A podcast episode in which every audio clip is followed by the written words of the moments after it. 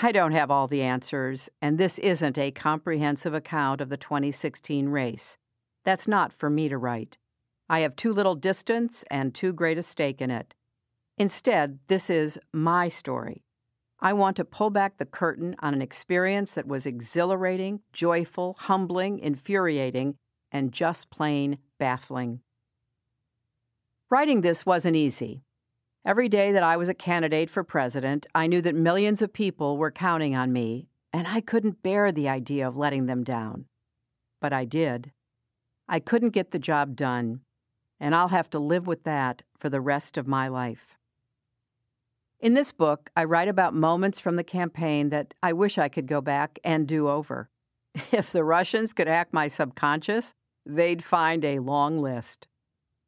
I also capture some moments I want to remember forever, like when my tiny granddaughter raced into the room while I was practicing my convention speech, and what it was like, hours later, to step on stage to deliver that speech as the first woman ever nominated by a major political party for President of the United States.